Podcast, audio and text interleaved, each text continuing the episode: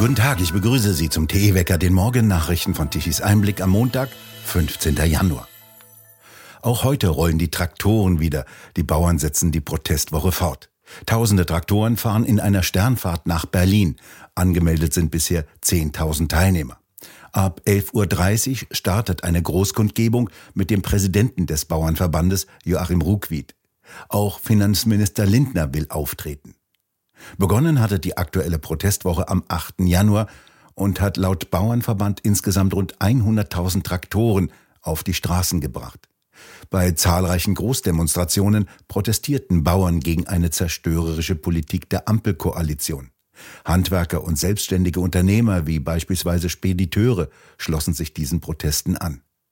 Vor vier Wochen am 18. Dezember begannen mit einer großen Traktordemonstration in Berlin die Proteste gegen die Ampelpolitik. Heute haben die Fraktionschefs von SPD, Grüne und FDP Landwirtschaftsverbände zu Gesprächen eingeladen. Immerhin haben die Fraktionschefs in ihrer Einladung auch angesprochen, dass es nicht nur um Agrardiesel und die Kfz-Steuerbefreiung für landwirtschaftliche Maschinen geht, sondern auch um fehlende Planungssicherheit und wirtschaftliche Perspektiven. Die Bauern weisen darauf hin, dass die letzten Sparbeschlüsse nur das Fass zum Überlaufen gebracht hätten. Auch die Vertreter des Mittelstandes des Bundesverbandes der mittelständischen Wirtschaft erklärten, dass sie die Protestkundgebung der Bauern heute in Berlin unterstützen werden. Gemeinsam werden wir ein starkes Zeichen gegen Stillstand, Zickzack und politisches Chaos der Regierung setzen, heißt es wörtlich in einem Brief des Vorsitzenden der Bundesgeschäftsführung des Bundesverbandes. Und wir zeigen, dass Frust und Enttäuschung über verpasste und verpatzte politische Chancen nicht allein die Bauern, sondern alle Leistungsträger in diesem Lande betreffen. In dieser Woche will am Donnerstag der Bundestag über den agrarpolitischen Bericht der Bundesregierung beraten. Dort steht als Ziel der Ampelkoalition drin, weniger anzubauen und den sogenannten Biozweig zu forcieren. Die Ampel schadet allerdings gerade mit ihren Plänen den sogenannten Biobauern. Die müssen sechs bis siebenmal häufiger über ihre Äcker fahren, während der konventionelle Bauer einmal fährt. Dies kostet deutlich mehr Dieseltreibstoff.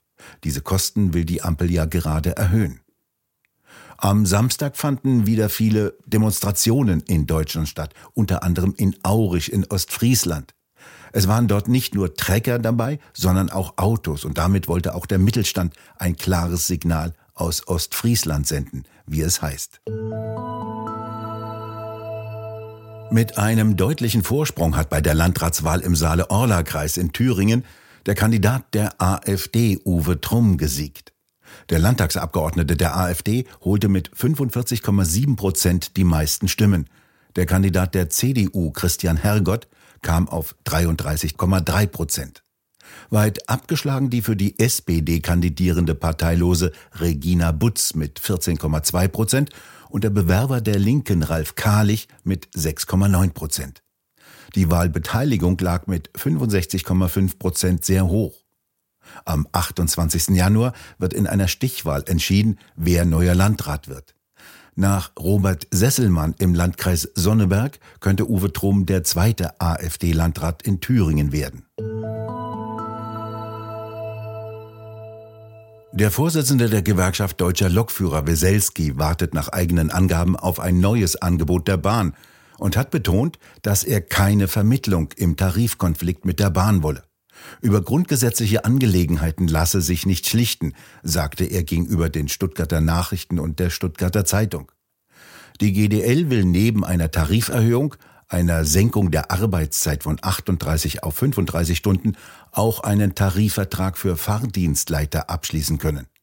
Notfalls wolle er den Druck weiter erhöhen, so Weselski. Die Ampel macht unter Christian Lindner immer schneller Schulden. Dieser gab jetzt die Schuldenrechnung, die das Statistische Bundesamt für 2023 vorgestellt hat. Sie fällt verheerend aus, kommentierte Mario Turnes bei Tichys Einblick. Unter Finanzminister Lindner, FDP, verschuldet sich der Bund immer schneller. Der Staat hat in Deutschland kein Einnahmeproblem. Allein zwischen Januar und September 2023 hat der Staat 1151 Milliarden Euro aus Steuern und steuerähnlichen Abgaben eingenommen, teilte das Statistische Bundesamt mit.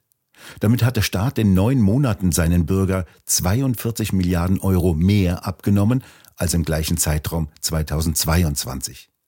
Mit anderen Ausbeuten zusammen hat der Staat in dieser Zeit 1338 Milliarden Euro eingenommen. Doch der Staat könne mit seinem Geld nicht haushalten, so Mario Turnes bei Tichys Einblick. 1429 Milliarden Euro habe der Staat in diesem Zeitraum ausgegeben. Das Statistische Bundesamt fasst in dieser Rechnung die Einnahmen und Ausgaben von Bund, Ländern, Städten und Gemeinden sowie der Sozialversicherung zusammen. Demnach haben diese in neun Monaten zusammen ein Defizit von 91,5 Milliarden Euro eingefahren. Dies heißt, alle drei Tage verschuldet sich der Staat um eine weitere Milliarde Euro.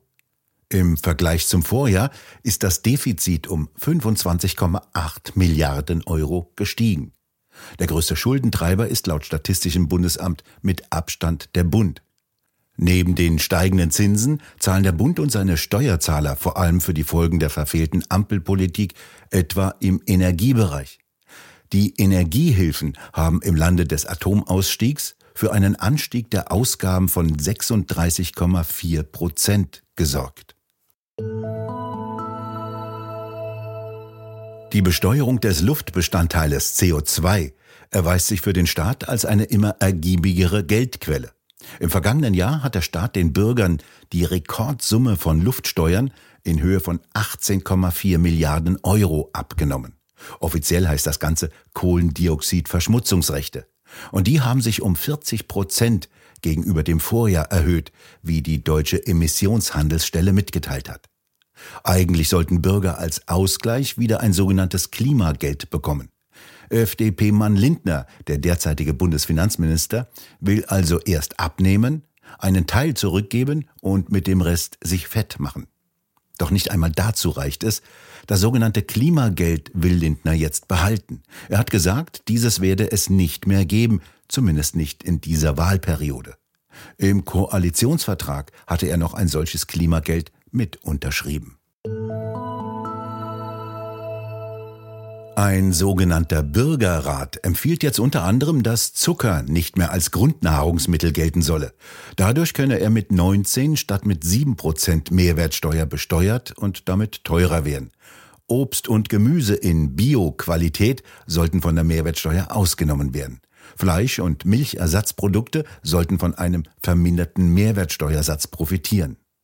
Dieser Bürgerrat wurde vom Bundestag eingesetzt und hat am Sonntag seine Empfehlungen für eine Reform der Ernährungspolitik beschlossen. 160 ausgeloste Leute sollten beraten, was wir in Zukunft zu essen haben.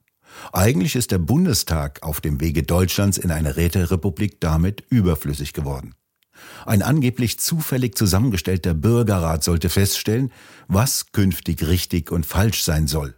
Interessanter wäre übrigens eine direkte Volksabstimmung. Dieser angeblich unabhängige Bürgerrat empfiehlt weiterhin, dass Fleisch 40 Cent pro Kilo teurer werden soll. Und weniger Steuern auf sogenannte gesunde Lebensmittel schlägt der Bürgerrat ebenfalls vor. Das wird interessant. Lebensmittel sollen nicht gesund machen, sondern satt. In Island bricht schon wieder ein Vulkan aus. Die rotglühenden Lavaströme erreichten auch jetzt den Küstenort Grindavik und setzten dort mehrere Häuser in Brand. Die 4000 Einwohner des Ortes wurden bereits in der Nacht zum Sonntag evakuiert. Der Ort liegt 40 Kilometer südwestlich von der Hauptstadt Reykjavik. Eine Serie von Erdbeben hatte den jüngsten Ausbruch angekündigt, wie auch bereits Mitte Dezember. Erdbeben hatten unter anderem Risse in Straßen hervorgerufen. Ein Arbeiter fiel laut isländischen Medienberichten vermutlich in eine dieser Spalten und wurde nicht mehr gefunden. Der Winter kommt zurück und mit ihm teilweise Schneefälle. Von Skandinavien kommt ein Höhendruck, der kalte Luft in der Höhe mit sich bringt. Dies kann teilweise heftige Schneefälle im Nordteil des Landes auslösen. Es können auch kurze einzelne Gewitter eingelagert sein. Weiter nach Süden fallen die Schneefälle eher verhalten aus. In Hamburg warnte das Bundesamt für Seeschifffahrt, dass die Gefahr einer Sturmflut besteht. Die Temperaturen bewegen sich um die 0 bis 3 Grad. Und nun zum Energiewendewetterbericht von Tichys Einblick. Deutschland benötigte gestern Mittag um 12 Uhr eine elektrische Leistung von 63 Gigawatt. Von den Photovoltaikanlagen kamen um die Mittagszeit um 12 Uhr knapp 8 Gigawatt an Leistung und ab 15 Uhr dann nichts mehr. Die konventionellen Kraftwerke lieferten eine Leistung von 30 Gigawatt. Der Wind hatte gegenüber den letzten Tagen etwas aufgefrischt. 25 Gigawatt an elektrischer Leistung kamen von den 30.000 Windrädern im Land. Dabei sollten doch Windräder und Photovoltaikanlagen Deutschland mit Energie versorgen können. Und die Sonne sollte sogar keine Rechnung stellen, hatte der einst öffentlich-rechtliche Fernsehmann Franz Alt verkündet. Öffentlich-rechtlich eben. Wir bedanken uns fürs Zuhören. Schön wäre es, wenn Sie uns weiterempfehlen. Weitere aktuelle Nachrichten lesen Sie regelmäßig auf der Webseite tichiseinblick.de. Und wir hören uns morgen wieder, wenn Sie mögen.